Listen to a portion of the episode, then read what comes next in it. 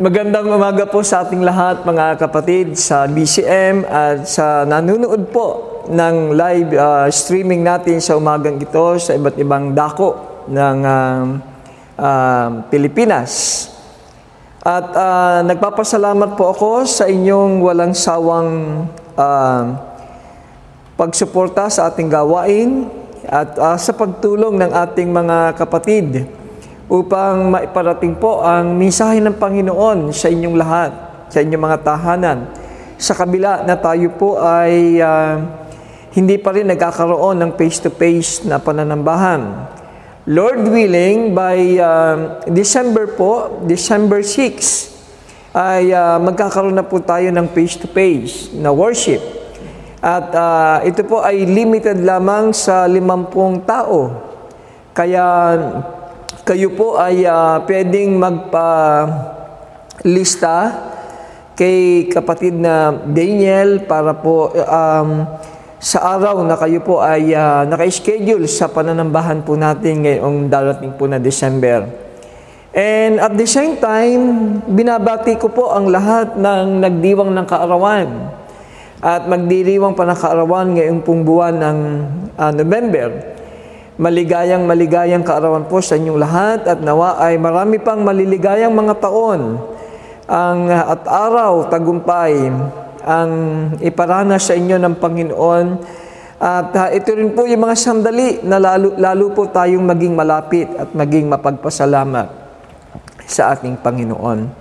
Sa umaga pong ito ay ating pagpapatuloy ang ating series, ang ating pag-aaral at ngayon po ang title ng ating uh, um, tema, ng, ang title ng ating sermon sa umaga pong ito ay How to be a Champion in the Game of Life. How to be a champion in the game of life. Ang buhay po ay uh, para daw laro. Ano, ito ay uh, at kinakailangan po nating magwagi at para tayo po ay magwagi sa laro ng buhay, kinakailangan tayo po ay mag-participate. Dapat tayo po ay uh, sumali sa paliksahang ito. Si Pablo ay uh, inihalin tulad ang buhay kristyano sa isang takbuhan, sa isang labanan. Ano po? Kaya maraming mga paghahalimbawa na ginagamit si Apostol Pablo para iparating at uh, ipahayag ang salita ng Panginoon. At sa umaga pong ito, ang ating uh, teksto ay nasa Old Testament. Ito po ay makikita po natin sa aklat ng Nehemiah chapter 1. So ang karakter na ating pag-uusapan ngayong umaga ay ang buhay po ni Nehemiah ano, ng Old Testament. At sabay-sabay po nating basahin habang kayo po ay nanonood sa ating live streaming ngayong umaga. Ang sabi po ng Nehemiah chapter 1 verse 1, verses 1 to 11, ito ang salaysay tungkol sa mga ginawa ni Nehemiah na anak ni Hakalia. Noong ikasyam na buwan, ang buwan ng Kislev ng ikadalawampung taon na paghahari ni Artaxerxes sa Persia, naroon ako sa palasyo sa Sosa, doon ay pumunta sa akin ng isa sa mga kapatid ko na si Hanani Galing siya sa Juda kasama ang ilang kalalakihan. Tinanong ko sila tungkol sa Jerusalem at sa mga Hudyo na nagsibalik mula sa pagkakabihag sa Babylonia. So ito po yung panahon na um, alam po natin na ang ang Juda ay nabihag. At uh, sila po ay uh, nung nabihag ang kanilang lugar po ay sinakop. At sinira po yung kanilang mga kanilang pader, ang kanilang muog ay wasak. At yung nasira na yon ay napakatagal na na panahon. At ng mga panahon na yon, si Nehemias po ay uh, nagtatrabaho po bilang cupbearer ng hari. Ano, siya po ang uh, tumitikim ng inumin ng hari bago po um, inumin ng hari kung may lason ito o wala. Kaya pag namatay po si Nehemiah, ay uh, ano po, uh, ibig sabihin may lason po yung iniinom ng hari. Kaya mahirap din po ang kanyang trabaho. Nakasalalay, bagamat uh, maganda ang kanyang kalagayan. At ang sabi po ng, uh, ng, uh, ng nila, sumagot ang kanyang kapatid at ang ilang mga kababayan, mga kalalakihan, na dumalaw po sa kanya, sabi nila, labis na nahirapan na ang mga nagsibalik na sa Juda. Tinutuya sila ng mga tao sa paligid nila. Hanggang ngayon, sira pa rin ang pader ng Jerusalem at sunog ang mga pintuan nito. Nang narinig ko iyon, umupo ako at umiyak. Ilang araw akong nagdalamhati, nag-ayuno at nanalangin sa presensya ng Diyos ng kalangitan. Sinabi ko, Panginoon, Diyos ng kalangitan, makapangyarihan po kayo at kahangahangang Diyos. Tinutupad ninyo noon ang inyong kasunduan ng may pag-ibig sa mga umiibig sa inyo at tumutupad sa inyong mga utos. Akong lingkod ninyo ay nananalangin araw at gabi para sa bayan ng Israel na mga lingkod ninyo. Napakaganda po ng um, uh, kalooban dito ni Nehemiah. Ano po? Siya po ay nananalangin sa Panginoon araw at gabi.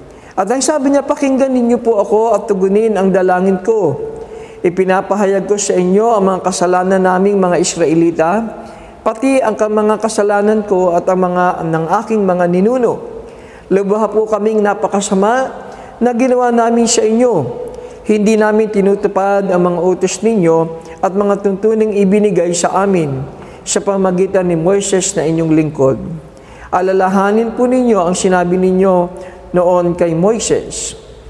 Kung kayong mga Israelita ay hindi magiging matapat sa akin, pangangalatin ko kayo sa iba't ibang mga bansa Ngunit kung manunumbalik kayo sa akin at tutupad sa mga utos ko, kahit mangalat pa kayo sa pinakamalayong lugar, titipunin ko kayo mula sa lugar na pinili ko upang ako'y parangalan.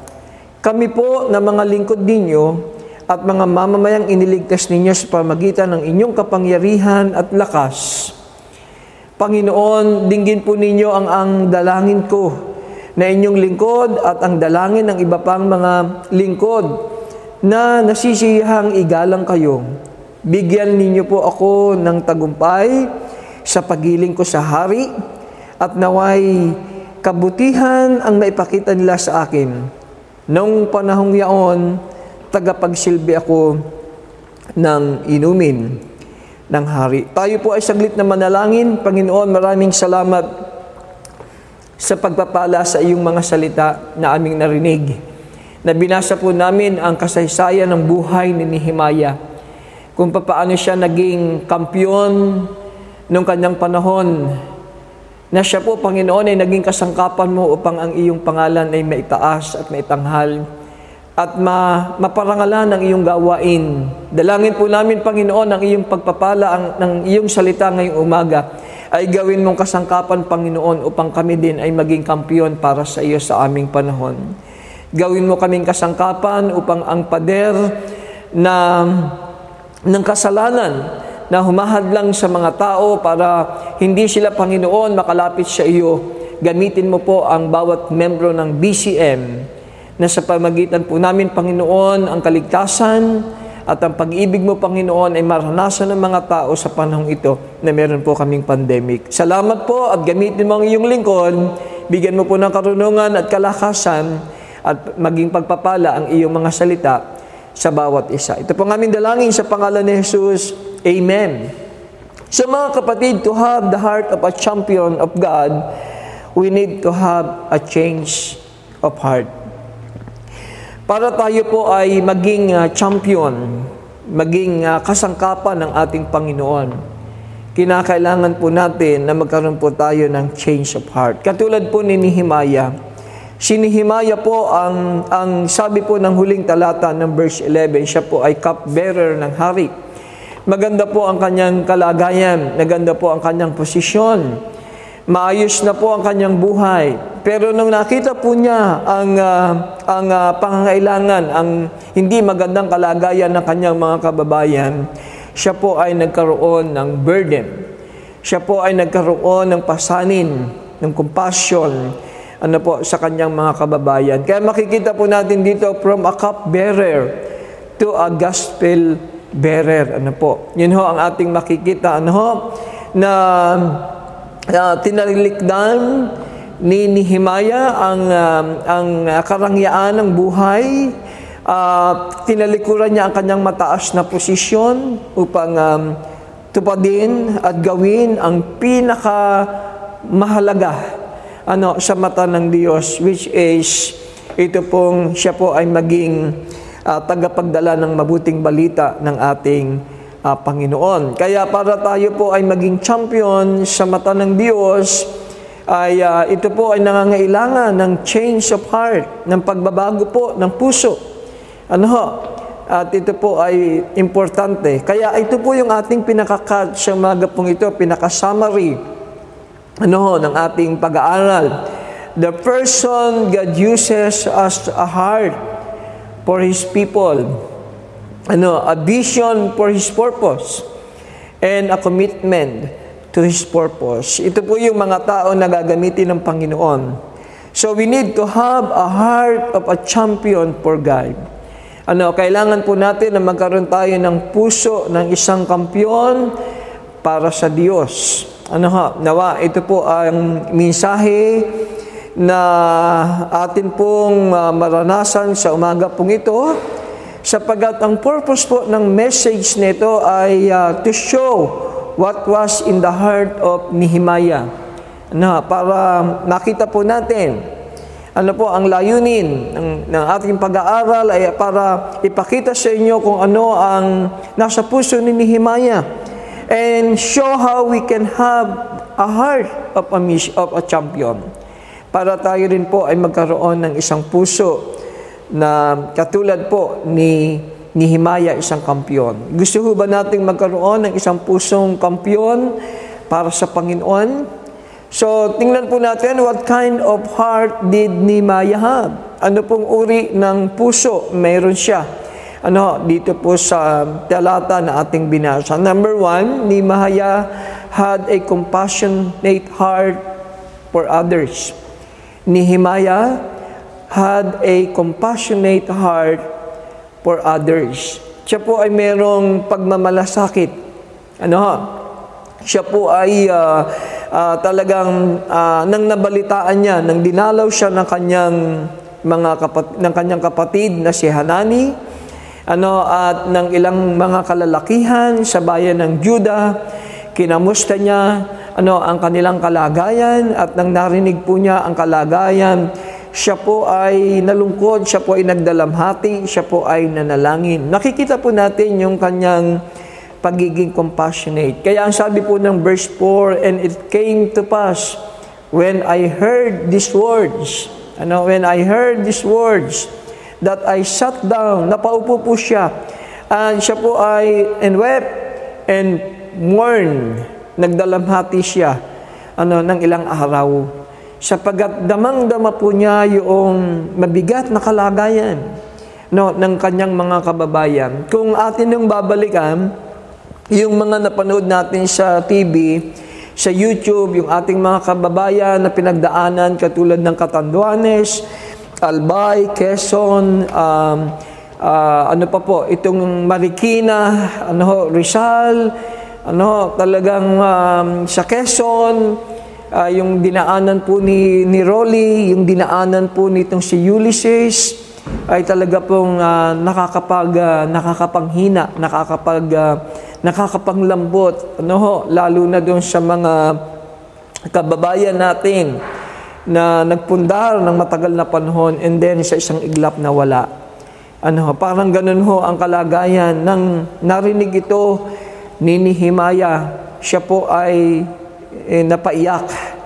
Ano, siya po ay nagdalamhati. Sabi po sa Tagalog, doon ay pumunta sa akin ang isa sa mga kapatid ko na si Hanani.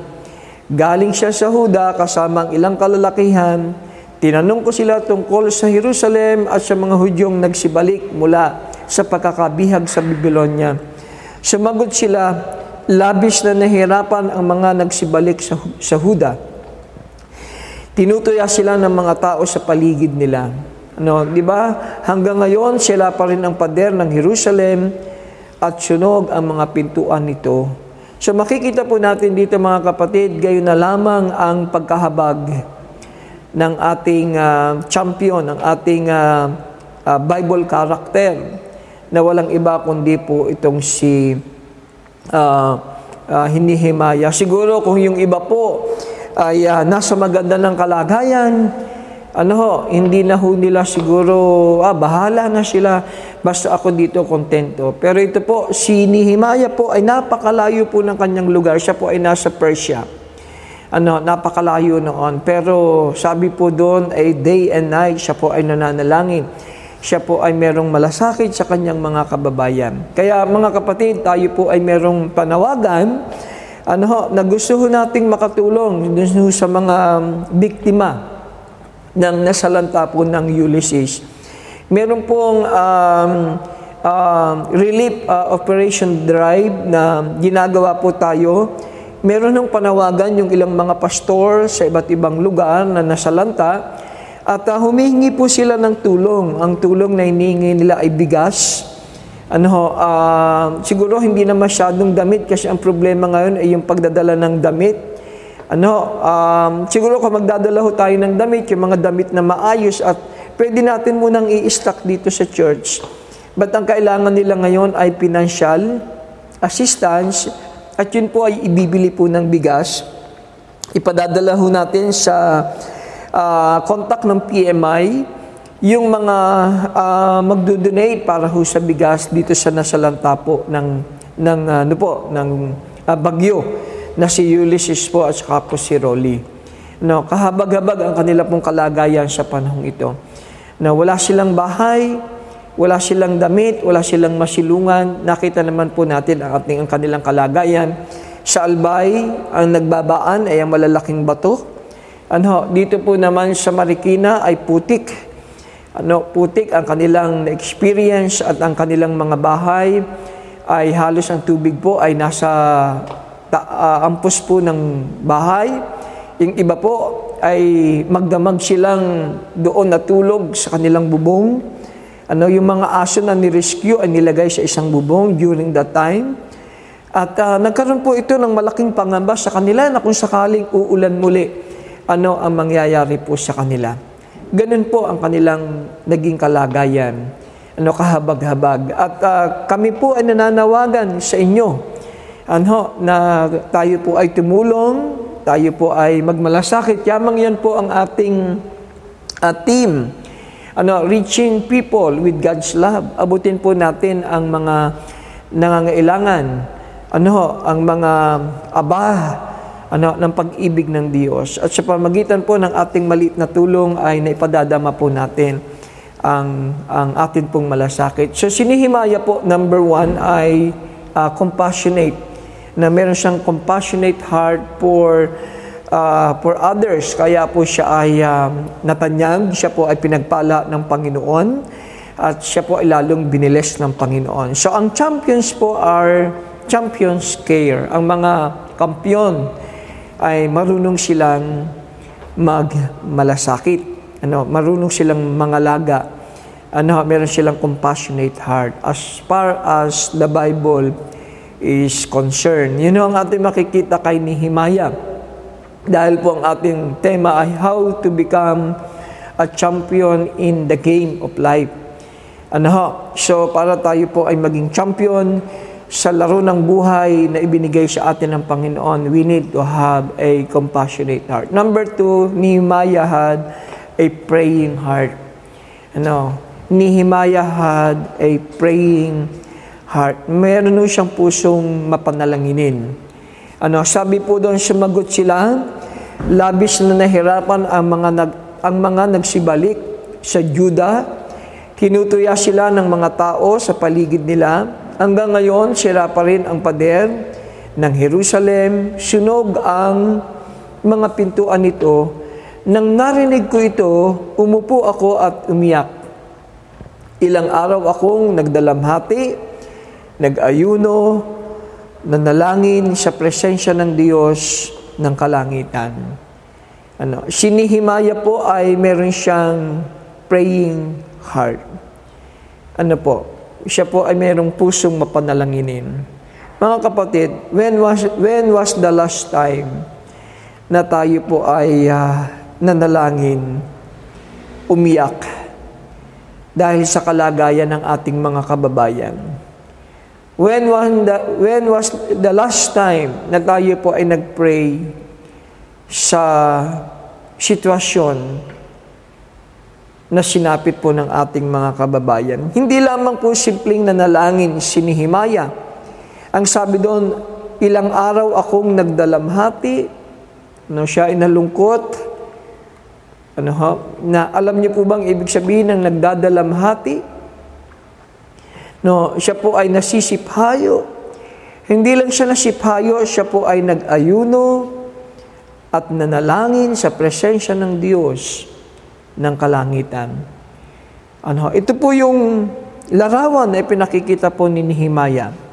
Kaya po si Nehemiah sa lahat ng kanyang battle na pinagdaanan, siya po ay naging successful siya po ay naging matagumpay na katulad ng mga kampyon na ating pinapalakpakan, na ating pinanunood. Ano, sa TV, sa cellphone, sa YouTube.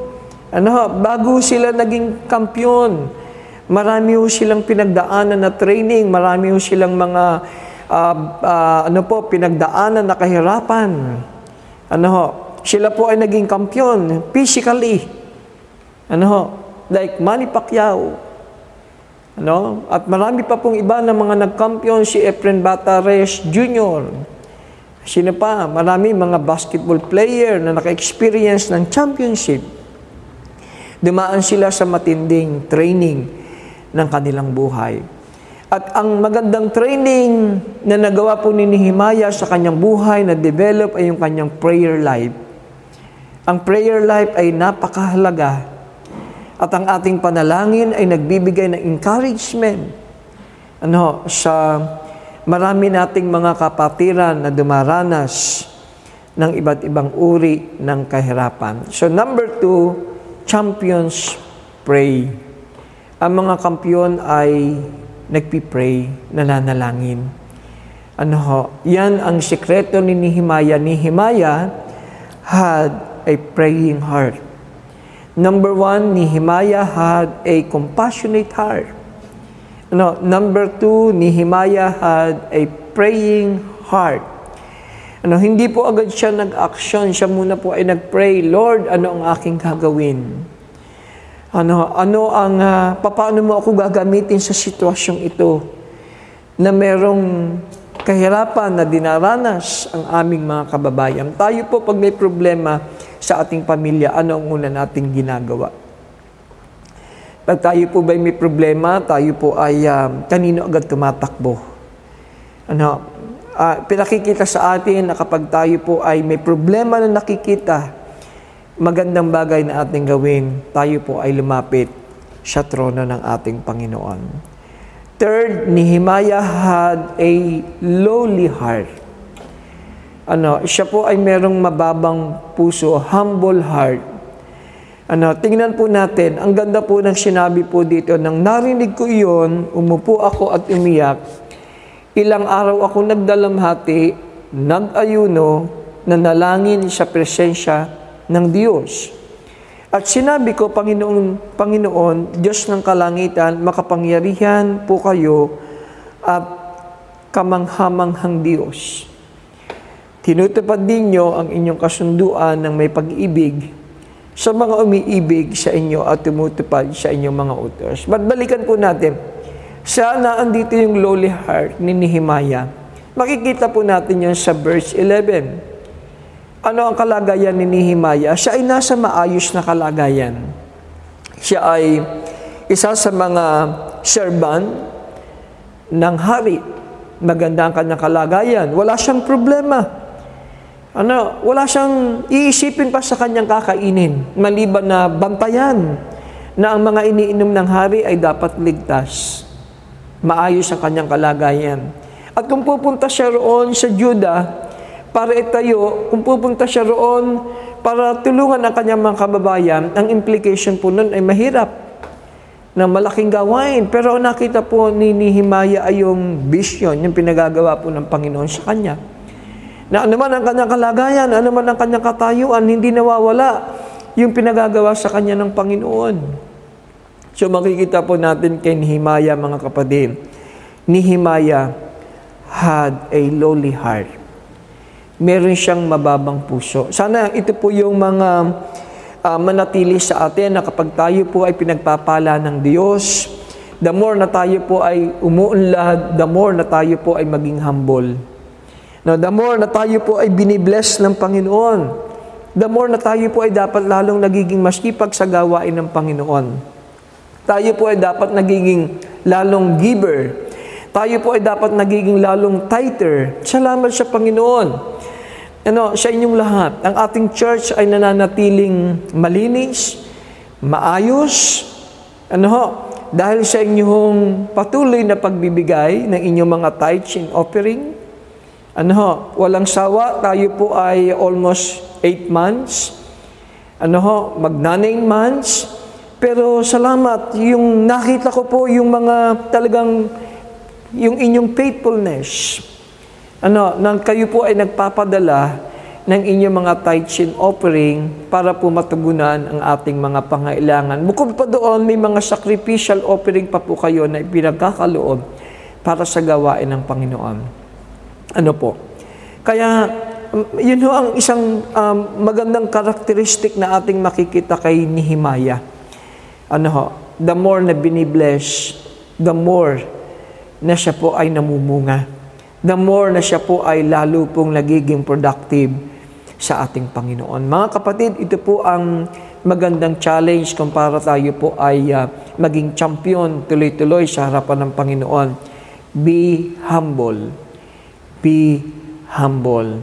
So number four, champions are, are not proud na po, ang mga kampyon ng Panginoon, hindi po sila nagyayabang, hindi po sila nagiging palalo. No, the more na sila po ay binibless, the more na sila po ay umuunlad, the more na lalo silang nagiging instrumental para po sa gawain ng ating Panginoon. Yan ang dahilan kung bakit tayo merong magandang church, maayos na church. Pag may mga tao pong pumupunta dito, sila po ay napapawaw, dahil po sa inyo, ano na kayo po ay nag-aalala, kayo po ay nagmamalasakit sa kalagayan ng ating iglesia. Ano na ito po ay ating mga mapangalagaan. Ano, ayaw natin na ang bahay ng Panginoon ay sira. Ano pero meron tayong maaayos na bahay. Gusto natin nga, mas maganda pa ang ating bahay kaysa ang bahay ng Panginoon kaysa sa ating mga bahay sapagat ito ang bahay ng Panginoon at ang ating mga bahay ay hindi rin natin naman madadala sa kaharian ng langit. So number four mga kapatid, to become a champion in the game of life. Mahalaga po na manatili sa atin yung humility. Maging humble po tayo maging mapagpakumbaba po tayo. And the more na tayo po ay nagpapakumbaba, the more na tayo po ay ibibless ng Panginoon. Yan na ang makikita natin sa buhay ni Nehemiah. Pag binasa nyo ang Nehemiah chapter 2, 3, 4, 5, 6, 7, and 8, makikita po natin ang sunod-sunod na success ni Nehemiah. Ano ho? Bakit po? Kasi po yung kanyang pagiging humble before God. Sabi po ng Bible, the more na tayo po ay nagpapakumbaba, the more na tayo po ay itataas ng Panginoon. The more na tayo po ay nagpapakataas, the more na tayo po ay ibabagsak ng ating uh, Panginoon.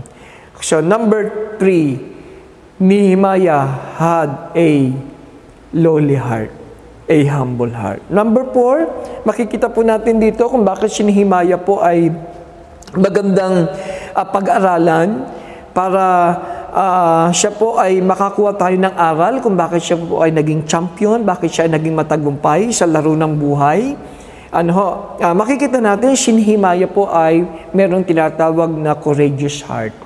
Number four, Nehemiah had a courageous heart. Ano ho, pag sinabi pong courageous, uh, talagang uh, matapang, may courage, ano, hindi siya na-discourage. Ano ho, kung ano ang kanyang magiging buhay doon, ang alam niya, siya ay tinawag ng Panginoon, merong pinagagawa ang Panginoon, merong vision ay binigay sa kanya ang Panginoon, at sinasabi ni Nehemiah, Yes Lord, susunod po ako. Na, nandun po yung kanyang courage, siya po ay courageous. Ano ho? Siya ay matapang. Ano, hinaharap niya ano ang anumang uh, ano pong mga pagsubok na dumarating sa buhay, mga trials na dumarating sa buhay. Siya ay uh, talagang handa siyang uh, ipagkaloob ang kanyang buhay. Katulad siya ni Paul. Sabi ni Paul, I have finished, I fight the good fight. I have finished the race. Ano Talagang hanggang sa kamatayan, si Paul po ay naglingkod sa ating Panginoon ano ho, handa siyang mamatay, tinapos niya ang kanyang takbuhin. Nandun po yung courage. Um, kasi po, kung tayo po ay walang courage, kung tayo po ay matatakutin, madali po tayong ma-discourage, hindi po tayo magtatagumpay. Sapagat ang battle ng buhay ay marami pong uh, talagang pagdaraanan. Ano po? Kinakailangan tayo po ay magpakatatag sa lakas at biyaya ng ating Panginoon. Ano, kaya ang sabi po ni Nehemiah, ako'y lingkod ninyo ay nananalangin araw at gabi para sa bayan ng Israel na ah, mga lingkod ninyo. Pakinggan po ninyo ako at tugunin ang, ang, ang dalangin ko. Ipinapahayag ko sa inyo ang kasalanan ng aming, naming mga Israelita. Pansinin ninyo na po. Uh, si Nehemiah, ikinonsider niya, isinama niya ang kanyang kalagayan. Pati ang mga kasalanan ko at ng aming mga ninuno. Lubha po kaming lubha pong napakasama ng ginawa namin sa inyo. Hindi namin tinapad ang mga utos ninyo at ang mga tuntunang ibinigay nyo sa amin sa pamagitan ni Moses na inyong lingkod. Mga kapatid, mahalaga po na tayo po ay magkaroon ng courage, ano, ng tapang, na yung ating mga promises, yung ating mga pangako sa Panginoon ay ating gawin. Sundin po natin. So, si Nehemiah po ay uh, meron siyang tinatawag na courage. Ano po? Champions are courageous. No, ang mga kampiyon ng Panginoon, sila po ay courageous. Ano, hindi ho sila uh, normal din katulad din natin and yet na after na kanila pong uh, madama ang presence ng Panginoon sila po ay uh, patuloy na tumingin at nagtiwala sa ating Panginoon. Panglima po, ni Himaya had ay willing heart. Nandun po yung kanyang willingness. Hindi lang po merong courage. Ano, hindi lang siya matapang, hindi lang siya courageous, kundi na andun yung kanyang willingness. Meron siyang handang sumunod, handa siyang mag-sacrifice ano, handa ho siyang magbigay, handa siyang mag-alay ng kanyang buhay sa Panginoon. Ano ho, kung masacrifice man ang kanyang trabaho, handa siya. Ano ho, kaya mga kapatid, wag nating isasacrifice ang gawain ng Panginoon sa ating trabaho.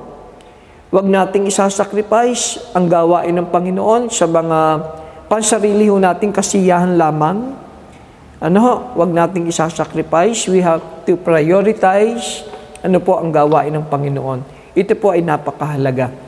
Sa panahon natin ngayon, wala nang mahirap, wala nang mayaman. Lahat po tayo ay pantay-pantay. Ano, ang advantage na nga lang nating mga mahirap, mas handa tayong humarap sa buhay. Pero mahalaga, mga kapatid, tayo po bilang mga mananampalataya na mayroong takbuhin sa buhay, mahalaga na magkaroon po tayo ng willingness yung kahandaan na sumunod sa Panginoon. Sabi ni Nehemiah, Panginoon, dinggin ninyo ang dalangin ko na lingkod ng, na, na inyong lingkod at ang dalangin ng iba pang mga lingkod na nasisiyahan na igalang kayo. Ano, an, an, ano po ba ang ating kasiyahan? Sabi po dito, ang ating kasiyahan ay mapaglingkuran po natin ng Panginoon.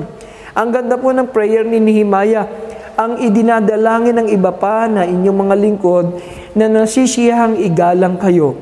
Bigyan po ninyo kami ngayon ng tagumpay sa paghiling ko sa hari at nawa ang kabutihan ay ipakita niya sa akin. Magpapaalam po si Nehemiah. Uh, naiiwan niya pangsamantala, pangsamandali.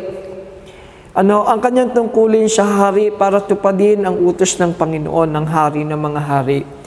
At ang kanyang dalangin, sabi niya, Panginoon, sana po uh, pagbigyan ako ng pagkakataon. Ang kasiyahan ni Himaya ay mabigyan ng kaluguran ng Panginoon. Alam niyo mga kapatid, kapag inuna natin na bigyan ng kasiyahan ng Panginoon, pagpapalain tayo ng Panginoon.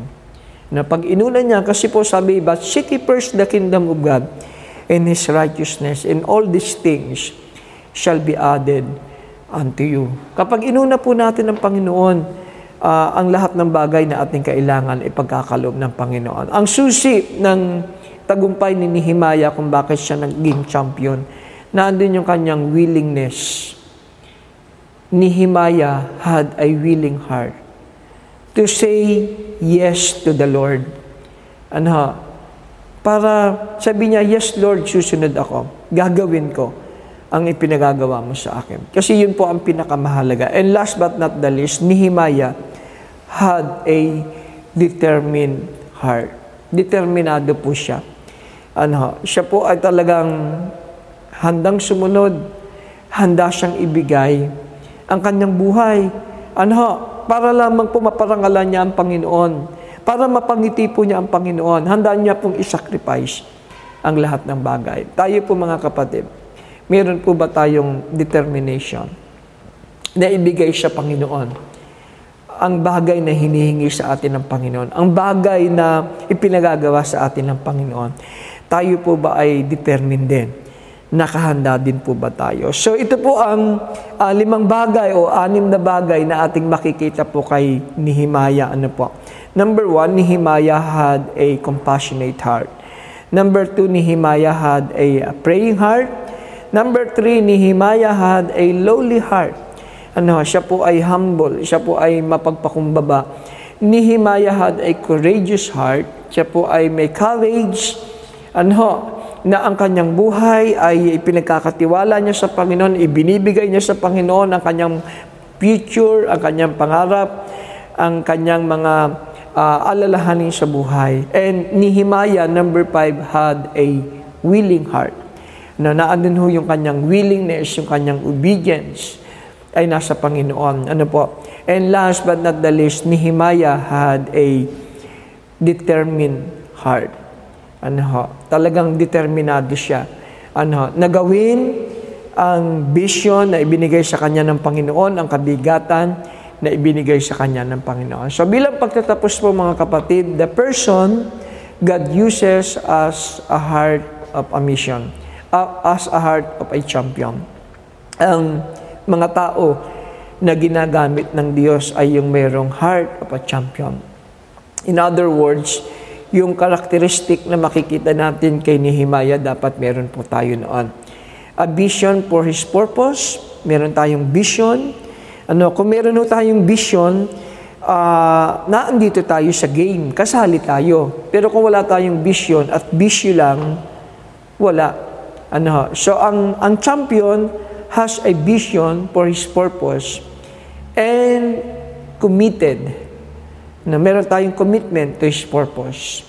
Ano, katulad ni Nehemiah, siya ay determined ano, for that cause. Ano po yung cause na yon? Ito po yung rebuilding, pagtatayo ng muog. Mga kapatid, marami ang gawain, malaki ang gawain ng Panginoon tayo po ay uh, patuloy na tinatawagan ng Panginoon. Nehemiah became a champion of God and the people of Israel. Kaya sa kwento po ito, nakita natin siya po ay naging champion of God. Ano, and sa mata ng Israel, nakita natin kung paano po uh, si Nehemiah po ay nakilala na parangalan. We too can become champions of God. Tayo rin po ay magiging katulad ni Nehemiah if we will devote ourselves completely to God, to God's will for our lives. Kung atin din pong isusuko ang ating buhay at susundin ang kalooban ng Diyos sa ating buhay, ano, tayo po ay magiging katulad rin ni Nehemiah. Ano po? Sa Bible po ay maraming mga champions. Meron pong mga ilan at sa secular. Number one ay si Abraham. Tinawag siyang champion of faith na dahil sa kanyang pananampalataya, siya po ay tinaguriang the champion of faith. Moises, the champion of service, na tinawag siyang the champion of service, ang kanyang paglilingkod ay hindi po matatawaran. Si Joshua, champion of commitment. Kahit bata pa si Joshua, ano, meron siyang commitment. Si Abraham, 75 years old when the Lord called him. May edad na. Si Moises, gayon din po. And then, si Joshua, siya ay bata pa. Meron siyang commitment. The champion of commitment. Si David, bata pa rin. Champion of praise and worship. Yan. Kaya meron tayong team ng praise and worship na mahalaga ito. Elijah, champion of prayer. Manny Pacquiao, boxing champion. And now preacher. Nagpipreach din po siya. Na po. Then, nasa Congress pa rin, ah, nasa Senate pa rin siya. Si Cory Boom, siya po ay Holocaust champion. Matindi po ang kanilang pinagdaanan. Ano? At uh, um, talagang nanindigan po sila. Si Mother Teresa, ano po, siya po ay compassion champion. Marami siyang natulungan. Siya po ay nagmalasakit sa mga tao. So, the question is this, are you the kind of champion that God is looking for? Ikaw ba ang uri ng kampiyon na hinahanap ng Panginoon? Ano po? You can be a champion for God. Pwede kayong maging kampiyon para sa Diyos. Kapag sinurrender po natin ang ating buhay, ginawa natin ang pinagagawa ng Panginoon, magiging champion din po tayo. One day, harap tayo sa Panginoon at tatanggap tayo ng corona. Sabi po ng ng ano ng uh, Timothy, ano, darating ang araw, meron pong reward na naghihintay sa atin, ang sumali sa paligsahan ay tatanggap ng corona. Ano po? Meron ho tayong reward. So, be a champion for God. Be a champion for God. Tayo po'y manalangin. Panginoon, maraming salamat muli sa umagang ito, sa salamat sa buhay ni Nehemiah at sa buhay ng maraming mga Bible character at mga halimbawa ng mga taong nagtagumpay uh, sa aming panahon ngayon sila ay naging kampiyon dahil uh, sa pag-aalay ng kanilang buhay sa iyo. Salamat po at uh, minsan pa pinaalalahanan mo kami sa buhay ni Nehemiah na siya ay nasa maayos na kalagayan pero nang siya ay tinawag mo at uh, ipinagawa mo yung yung isang gawain na makapagbibigay Panginoon ng malaking tulong sa mga kababayan na katulad ng mga nasa Juda ng panahon ni Nehemiah, siya po ay tumugon. Dalangin po namin ang iyong pagpapala. Nakita namin na sa panahong ito ng pandemic ay maraming mga tao ang wala pa sa iyo Dalangin po namin na kami ay patuloy mong gawing kasangkapan para sa kaligtasan ng bawat isa. Pagpalain mo po ang lahat ng may kaarawan. Hipuin niyo po, Panginoon, ang lahat ng may karamdaman, ng iyong mapagpalang kamay. Ang mga naghahanap po ng trabaho, dalangin ko po, Panginoon, na kayo po ang siyang tumulong. Sila po ay magkaroon ng trabaho. Kahabagan mo po ang aming bansa, pagpalain mo ang aming Pangulo, bigyan siya ng wisdom, ang Vice President, ang Senate, ang Congress, ang military, ang police. At dalangin ko po, Panginoon, patuloy ang um, pagkilos ng iyong uh, uh, presensya, Panginoon, especially sa mga universities na sana po ay ma-stop din ang yung recruitment sa aming mga kabataan na sumali sa mga uh, mga terrorist na activities. And dalangin ko po, Panginoon, na especially the, the, the Christian na mga kabataan po namin, Lord, na ma-realize nila na ang agenda ng, ng, ng Christian ay ang church. We need to propagate the gospel. Ito po yung agenda na meron po kami na makapagtatransform ng buhay ng tao, makapagbibigay ng kasaganaan ng tao. Wala po sa kamay ng presidente, wala po sa kamay ng sino mang uupo ang uh, magkakaroon ng pagbabago sa Pilipinas. Ito po ay nasa kamay mo, Panginoon, kapag kami ay nag-alay ng aming buhay sa iyo. Baguhin mo po ang nagkaroon ng transformation sa isip ng mga kabataan. At sa pangalan ni Jesus, sinasaway po namin ang lahat ng gawa ng masama. Dalangin po namin ang aming mga sponsors, uh, sponsors ng SIAC, ang iyo pong pagpapala, iyo pong igawad sa kanila. And I pray also for your comfort for uh, Pastor Nisam's uh, family. Um, her, her sister passed away, and Lord, we pray for your comfort for his family. And uh, also bless Pastor Nisam, especially his uh, ministry in the United States, in the United uh, Kingdom, which is the street pastors. Uh, continue to bless his training. Uh, continue to give him wisdom as well as at. They're praying to um, Lord, um, uh, help them, Lord, na masettle po yung kanilang passport. And I pray, Lord, that they want to celebrate their uh, Christmas and their birthday here in the Philippines. And Lord, we pray that you bless them continue to comfort them, O Lord, as well. Bless also uh, Pipi and Rafaela and, and uh, Jules. Uh, continue to bless them. And uh, thank you so much, Lord, for their uh, also uh, caring for our children here in the Philippines and the rest of our sponsors in UK. Uh, continue to bless them, O God. And I pray also, Lord, our members abroad, in, uh, Lord, kayo po ang siya magpala ang comfort mo, Panginoon, ay iyo pong ipagkalabi sa kanila. And bless our leadership, uh, our elders and deacons, Lord, continue to uh, give them uh, wisdom and strength. And thank you so much, Lord, for their uh, support and cooperation, Panginoon, na ang aming ministry po, Lord, ay maging successful.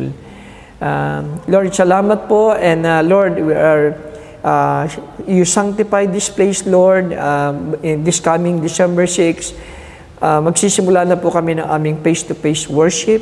And I pray, Lord, na ang lahat ng makakadalo ay mabless. Uh, patuloy silang mapuspos ng Spirit, Lord. And uh, Lord, uh, ilayo nyo kami sa namang uri ng karamdaman ng COVID.